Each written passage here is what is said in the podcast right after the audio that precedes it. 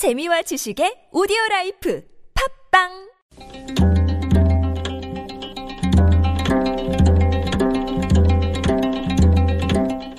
한문학자 장유승의 길에서 만난 고전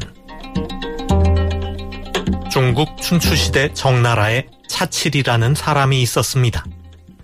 하루는 그가 새 신발을 사려고 발치수를 재어 쪽지에 적어놓고는 시장으로 갔습니다. 그런데 시장에 도착해서 막상 신발을 사려고 보니 발치수를 적어 놓은 쪽지를 깜빡 잊고 집에 두고 왔다는 사실을 깨달았습니다.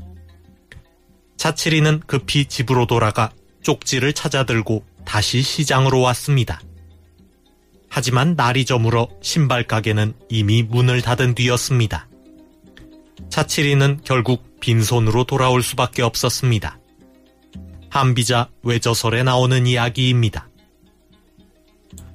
발치수를 적어 놓은 쪽지를 집에 놓고 왔다고 해서 신발을 사지 못할 이유는 없습니다.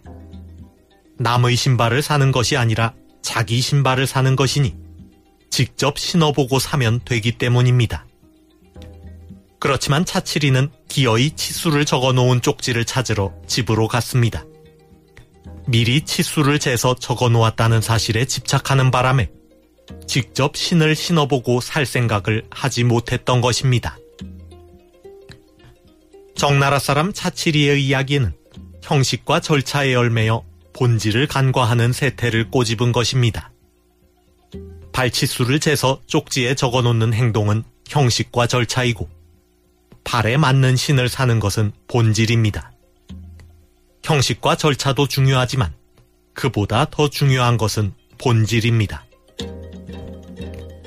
새로운 태블릿 PC가 국정농단의 핵심 증거로 등장했습니다. 그러나 대통령 측 대리인단은 여전히 태블릿 PC의 증거 능력을 문제 삼고 있습니다. 모든 증거는 적법한 절차에 의해 수집되어야 하지만 그것은 어디까지나 형식과 절차에 관계된 문제입니다. 탄핵 심판의 본질과는 별개입니다. 형식과 절차에 얽매여 본질을 간과한다면 치수를 적어 놓은 쪽지를 가지러 집으로 돌아가는 바람에 신발을 사지 못했던 사람과 다를 것이 없습니다.